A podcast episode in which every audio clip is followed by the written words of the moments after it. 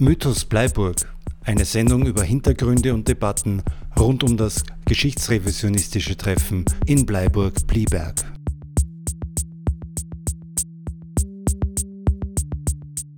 Herzlich willkommen zu Ausgabe 6 von Mythos Bleiburg. In dieser Sendereihe versuche ich, Alice Baumgartner, in Zusammenarbeit mit dem Arbeitskreis Bleiburg-Plieberg die Hintergründe und Debatten rund um das Bleiburg-Treffen in Kärnten-Koroschka abzubilden und zu erforschen.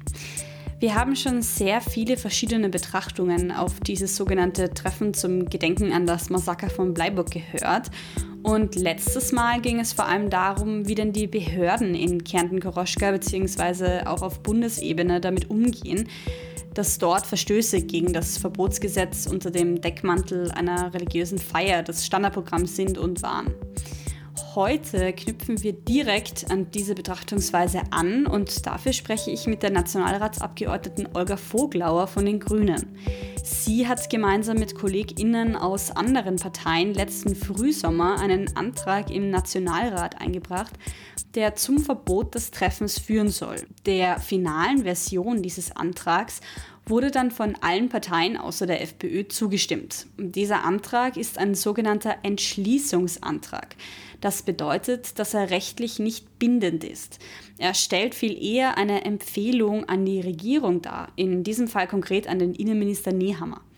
Der wurde in diesem Antrag nämlich dazu aufgefordert, Zitat, alle Möglichkeiten zu prüfen, durch rechtliche Maßnahmen auf innerstaatlicher, bilateraler sowie auf europäischer Ebene die ultranationalistisch-faschistische Gedenkfeier am Leubacher Feld, Nähe Bleiburg-Blieberg, bzw. auf österreichischem Staatsgebiet im Jahr 2021 und in den Folgejahren zu unterbinden. Zitat Ende.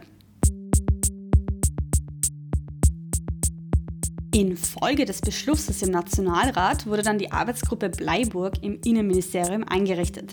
Die hat natürlich mit dem AK, also dem Arbeitskreis Bleiburg-Plieberg, mit dem gemeinsam diese Sendung entsteht, nichts zu tun.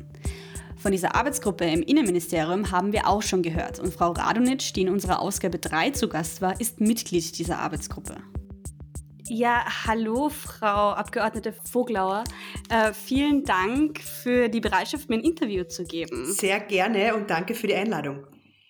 Sie haben ja letztes Jahr im Frühsommer gemeinsam mit KollegInnen aus anderen Parteien einen Entschließungsantrag zur Untersagung der Feier im Gedenken an das Massaker von Bleiburg im Nationalrat eingebracht. Was ist denn Ihr persönlicher Zugang zu dem Treffen und wieso setzen Sie sich dafür ein, dass es äh, verboten wird? Ja, ich bin selbst, also ich lebe in Kärnten, in Südkärnten, nicht weit weg von Bleiburg, nur 25, 45 Kilometer. Und Bleiburg-Blieberg ähm, hat für mich insofern auch ganz starken symbolischen Charakter, da ich ja selber aus einer Widerstandsfamilie komme. Meine Großeltern waren bei den Partisanen und äh, mein Leben war von klein auf geprägt, auch äh, für mit dem mit der Einstellung, sich für Minderheitenrechte einzusetzen und gegen Faschismus immer aufzustehen, weil ähm, der antifaschistische Kampf meiner Großeltern prägend war, auch in meiner Erziehung. Und letztendlich auch ähm, als Kärntner Slowenin weiß ich, was es heißt, sich äh, für seine Rechte stark zu machen, ein zweisprachiges Kärnten Koroschka ähm, Realität werden zu lassen. Und gerade dieser Geschichtsrevisionismus, den man in Kärnten nach wie vor täglich erlebt, äh, obwohl obwohl sich vieles verändert hat, ähm, spornt mich täglich an, um hier eine Stimme zu sein und auch Politikerin zu sein, die ganz klar ihre Daten dorthin setzt, wo wir solchen faschistischen Treffen keinen Boden mehr geben und letztendlich auch keinen Rahmen mehr geben, wie sie in Österreich stattfinden können. Sie leben ja, wie Sie gerade gesagt haben, in Kärnten-Koroschka. Welche Rolle spielt denn das Treffen Ihrer Meinung nach auch für das Bundesland, für die Region? Ja, das ist ganz äh, interessant, dass ja hier in der Region und auch in Kärnten selber der Protest äh, gegen diese Veranstaltung und auch der Aufschrei hier äh, zur Wiederbetätigung, die ja ganz klar bei diesen Treffen regelmäßig stattgefunden hat bisher, dass hier der Aufschrei in Kärnten an und für sich ausbleibt. Ja, wir haben eine ganz starke kritische Betrachtung im Rahmen der Organisationen und der Zivilgesellschaft, die sich halt antifaschistisch engagiert. Aber so von der breiten Zivilgesellschaft, auch von der breiten Bevölkerung rund um Bleiburg ist dieser Aufschrei immer ausgeblieben. Und äh, für mich war das voriges Jahr so bezeichnet, als die Veranstaltung ja dann ähm, auch in Sarajevo stattgefunden hat, wo man dann gemerkt hat, wie stark dort die Zivilgesellschaft ihren Protest kundgetan hat und auch stark gegen diesen Geschichtsrevisionismus aufgetreten ist, äh, wie stark das in Sarajevo passiert ist und wie wenig man eigentlich in Österreich hier klar kannte und auch Abgrenzung zu solchen Treffen gezeigt hat. Und das heißt für mich, dass wir mit unserer Geschichte in Österreich und in Kärnten auf alle Fälle noch nicht so weit sind in der Geschichtsaufarbeitung, dass wir hier zur Vergangenheit eine klare Linie ziehen, eine klare Abgrenzung. Und deshalb sehe ich es insofern noch viel wichtiger, dass wir, dieses, dass wir diese Veranstaltung zukünftig in Österreich verbieten. Die Messe in Bleiburg-Plieberg, die eigentlich zentraler Bestandteil der Feierlichkeiten ist, konnte letztes Jahr Corona-bedingt dort nicht stattfinden.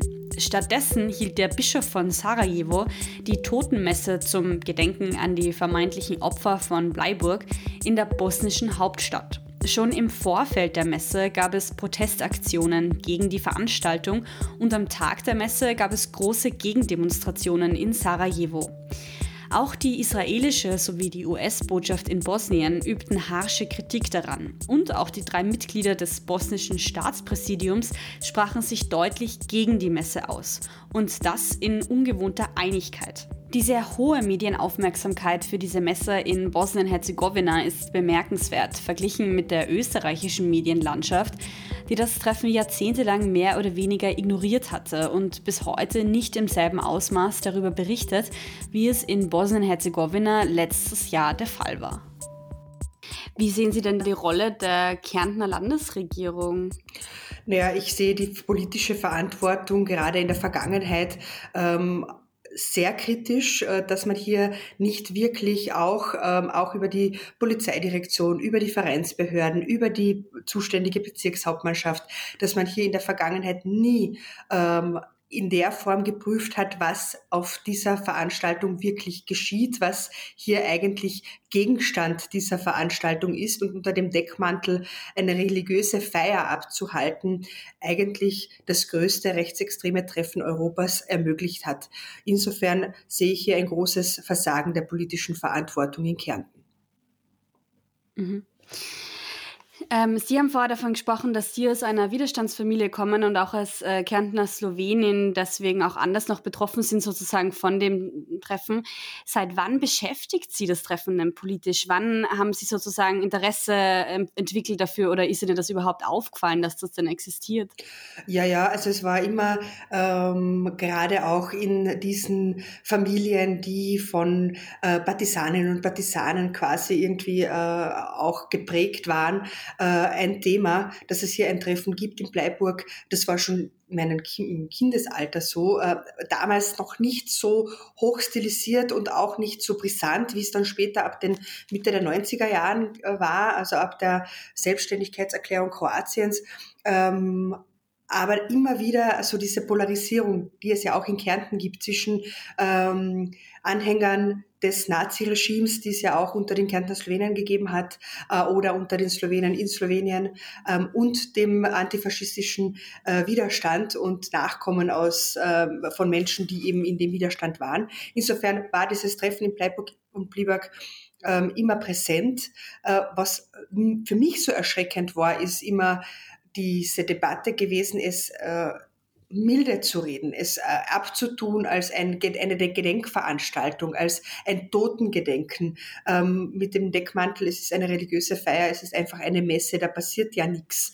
Ähm, und das, da sehe ich einen Mythos, nämlich in der, in der Glorifizierung dieses unschuldigen Gedenkens, äh, das es ja in keinster Weise war. Ähm, ähnlich auch nicht ganz ähnlich, aber sowas ähnliches haben wir ja auch mit dem Ulrichsberg erlebt in Kärnten.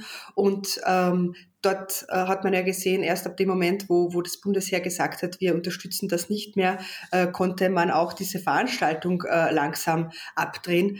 Ähm, und in Bleiburg sehe ich schon, dass dadurch, dass die katholische Kirche auch hier ihre Hand darüber gehalten hat, äh, es viel länger so möglich war und die, der politische Diskurs ja erst wirklich ähm, mit Folgen oder mit, mit weiteren Aktionen letztes Jahr gelungen ist, als dann auch äh, über diesen Entschließungsantrag es zu einer Arbeitsgruppe im Innenministerium gekommen ist, wo man jetzt darüber berät, ob man, wie, ob und wie man diese Veranstaltung in Österreich auf Dauer verbieten kann. Ja, genau. Sie haben ja letztes Jahr den Entschließungsantrag mit eingebracht, der letzten Juli im Nationalrat beschlossen worden ist. Äh, wie ist es denn dazu gekommen? Also wie ist das sozusagen die Vorgeschichte? Die Vorgeschichte war äh, schon klar voriges Jahr. Äh, es war die Zeit, als Kroatien die Ratspräsidentschaft gehabt hat, äh, die europäische, gleichzeitig ein Gedenkjahr. Und in solchen Situationen, wo so viel Symbolik aufeinander trifft, dieses Treffen trotzdem zuzulassen. Ja, zu wissen, dass im Jahr 2018 bei diesem Treffen ja auch ähm, der Bischof von Sada äh, quasi die, die Gräueltaten des KZ Jasenovac dort ja eigentlich so quasi als gleichwertig mit den äh, Vergehen der Partisanen gleichgestellt hat und voriges Jahr wissend, dass es ja von Seiten der Diözese Gurk zu einer Untersagung beziehungsweise Nichtunterstützung dieses Treffens gekommen ist im Jahr 2019. Ähm, und dann nicht die klare Antwort bekommen zu haben von, vom neuen Bischof der Diözese Gurk, wie er oder wie die Diözese zu diesem Treffen steht.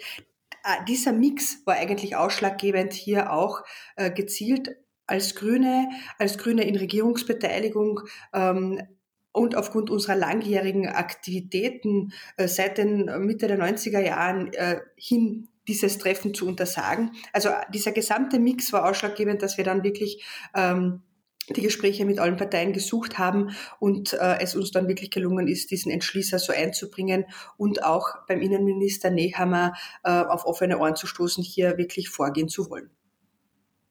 Mhm, ja, ich glaube, äh, der Entschließungsantrag ist ja zusammen mit der SPÖ und den NEOS entstanden.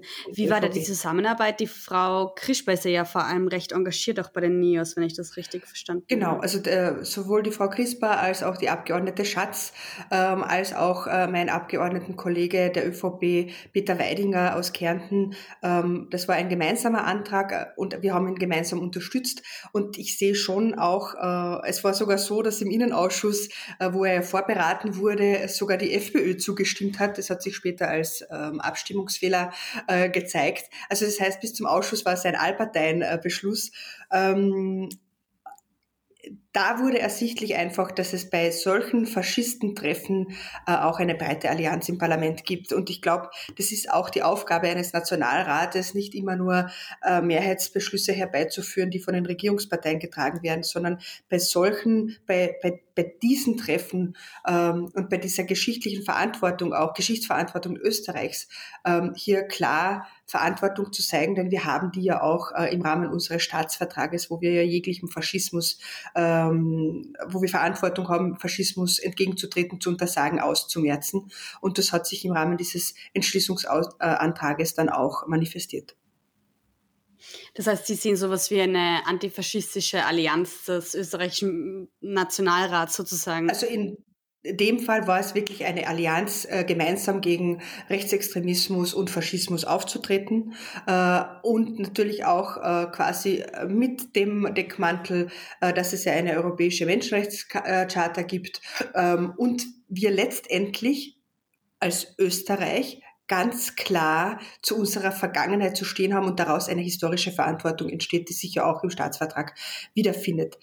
Aber ich glaube, mittlerweile können wir schon ein paar Schritte weitergehen, denn wenn man sieht, was im Rahmen der gesamten Corona-Pandemie jetzt äh, mit den äh, Demonstrationen gerade in Wien und anderen äh, Landeshauptstädten passiert, wo ein, ein Missbrauch rechtsextremer Gruppierungen stattfindet, die die klassisch eine Kundgebung dazu missbrauchen, um ihr rechtsextremes Gedankengut unter die Bevölkerung zu bringen ähm, und teilweise auch probieren, das als religiöse Veranstaltungen anzumelden und religiöse Feierlichkeiten anzumelden. Da sieht man, wie wichtig es ist, dass wir dieses am Beispiel Bleiburg ähm, ganz klar zu einem Verbot solcher Veranstaltungen kommen und dass man hier nicht den Terminus religiöse Feierlichkeit verwenden kann, äh, um rechtsextremes Gedankengut äh, offen zu leben, darzustellen, Symbolik äh, offen zu tragen, ohne dass einem hier eine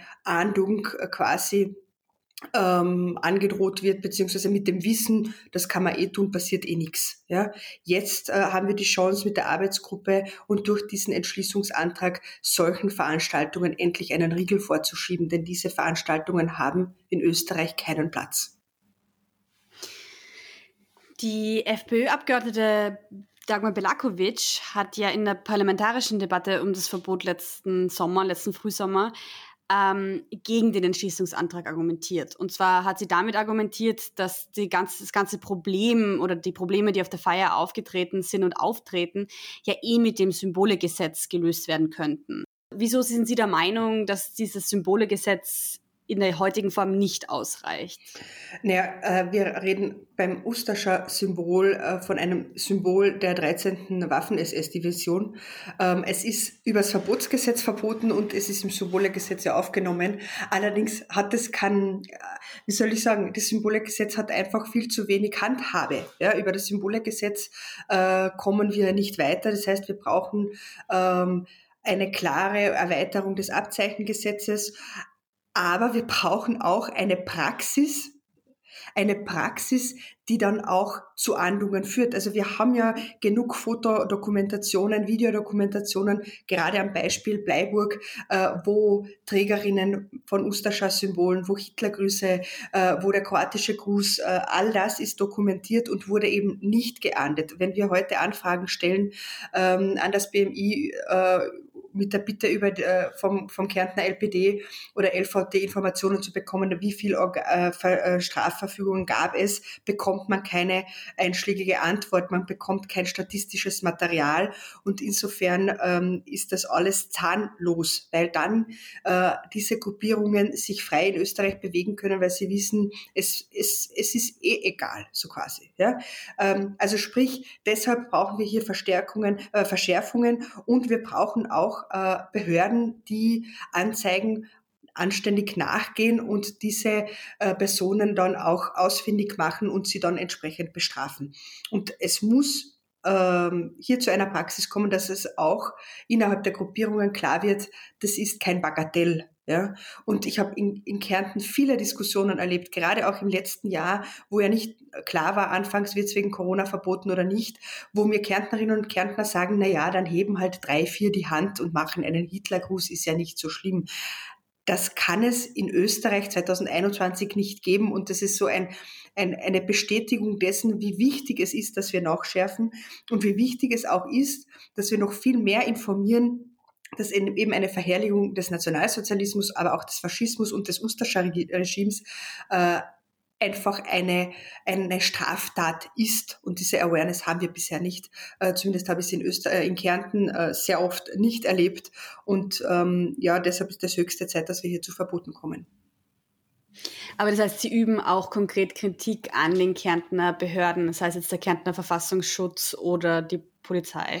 Natürlich, man braucht sich nur die Anfragebeantwortungen anzuschauen, äh, wenn man welche gestellt hat, äh, mit der Frage zum Beispiel nicht, wie viele Menschen wurden angezeigt oder äh, geahndet aufgrund Verstößen gegen das Verbotsgesetz, dann steht dort eine oder zwei oder gar keine.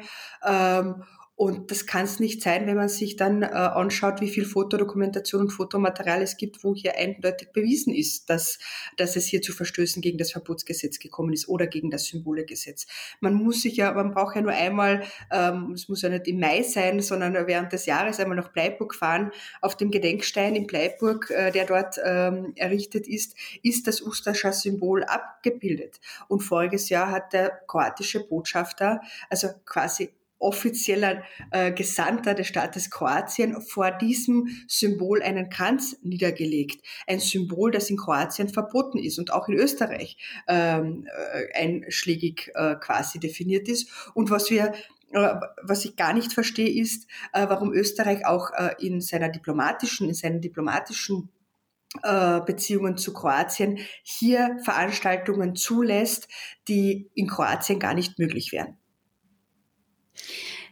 Ja, die, es gab ja durchaus eigentlich immer relativ regen Zulauf auch äh, der kroatischen Politik und auch äh, in gewissen Jahren der, der Spitzenpolitik zu diesem Treffen. Wie schätzen Sie das dann ein? Ist es sozusagen ein Vorwand für Kroatien oder für die kroatische Politik, diesen sozusagen, bei uns können wir diese Feier nicht machen, wir fahren nach Österreich und, und feiern im Grunde das, was in, in Kroatien nicht möglich wäre? Oder wie, wie sehen Sie das? Können Sie das einschätzen?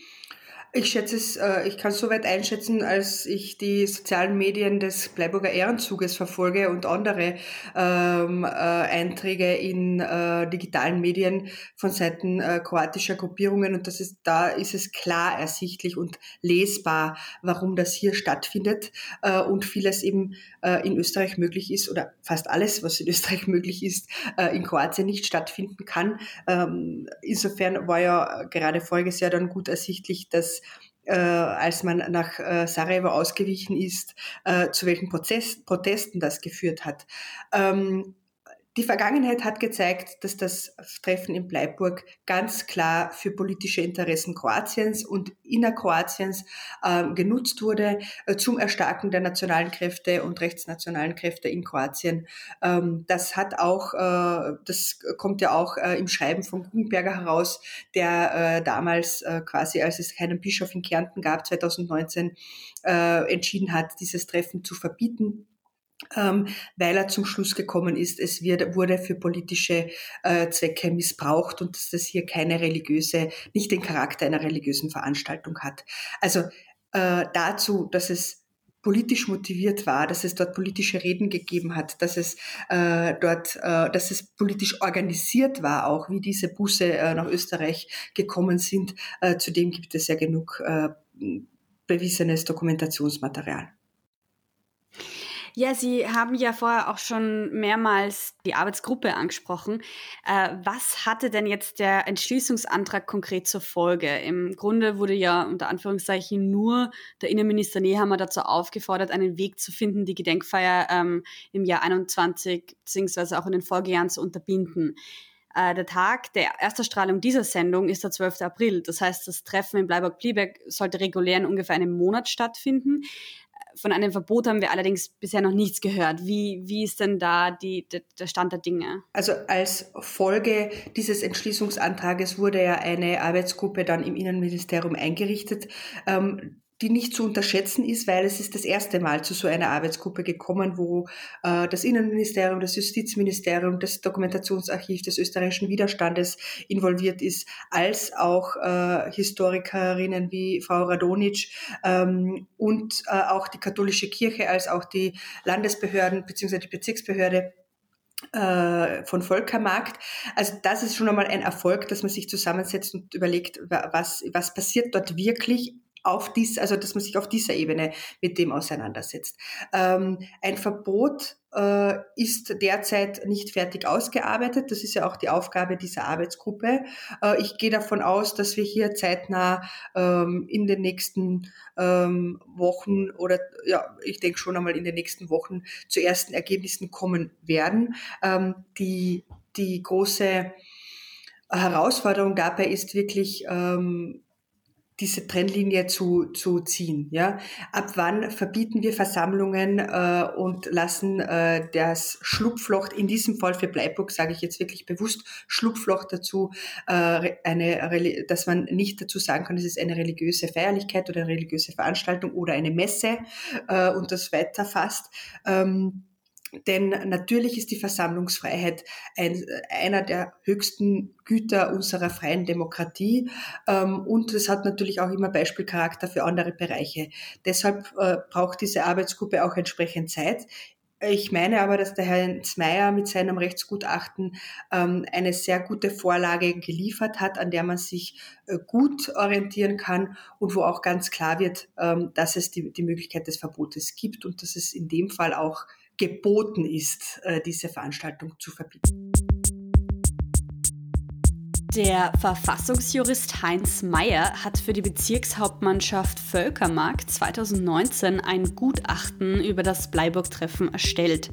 In diesem Gutachten stellt er eindeutig fest, dass das Treffen zu untersagen sei. Wie wir in der letzten Sendung gehört haben, ignorierte der Bezirkshauptmann Gerd Klösch das Gutachten allerdings, obwohl er es selbst in Auftrag gegeben hatte. Was ich wichtig finden würde, ist, dass wir äh, diese verdrehte Geschichtsschreibung, die wir in Kärnten hier erleben, auch mit Bleiburg, ähm, wo diese Mystifizierung äh, stattfindet. Äh, auf welcher Seite hat es Opfer gegeben und was waren die guten und die schlechten Opfer, äh, dass wir hier noch viel verstärkter auch Informationsarbeit leisten müssen. Das sehe ich auch als politische Verantwortung, hier gezielter auch mit der Jugend zu arbeiten, gezielter auch ähm, heranzuführen, dass einfach ähm, eine revisionistische Betrachtung der Geschichte ähm, nicht lapidar angenommen werden kann, sondern dass es da immer auch äh, diesen Widerstand äh, braucht, diese Aufklärung braucht. Und ich schätze die Informationsarbeit gerade der AK Bleiburg äh, sehr hoch und auch das Engagement des Mauthausen-Komitees. Ähm, und ich denke, ohne die, deren und dessen Engagement wären wir heute nicht dort, äh, wo wir jetzt sind, nämlich bei dieser Arbeitsgruppe und auch ähm, mit einem Beschluss dieses Entschließungsantrages. Und da gilt mein großer Dank wirklich der, der Zivilgesellschaft, die sich da hier nie ähm, abbringen hat lassen, weiterhin ähm, laut zu sein, aufzustehen und äh, Widerstand zu leisten. Ob das Treffen nun verboten wird oder nicht, steht zum Redaktionsschluss am 11. April 2021 noch nicht fest. Wie Frau Voglauer rechnen auch wir damit, dass es in den nächsten Wochen einen Beschluss der Arbeitsgruppe geben wird. Am 15. Mai sollte das Treffen eigentlich stattfinden. In unserer nächsten Sendung spreche ich mit der Journalistin Tanja Malle über die mediale Betrachtung des Bleiburg-Treffens. Diese Sendung wurde von mir, Alice Baumgartner, in Zusammenarbeit mit dem Arbeitskreis Bleiburg-Plebeck konzeptualisiert und produziert. Vielen Dank an Philipp Haber für die Musik und an Bernhard Baumgartner für das Einsprechen des Titels. Mythos Bleiburg, eine Sendung über Hintergründe und Debatten rund um das geschichtsrevisionistische Treffen in Bleiburg-Blieberg.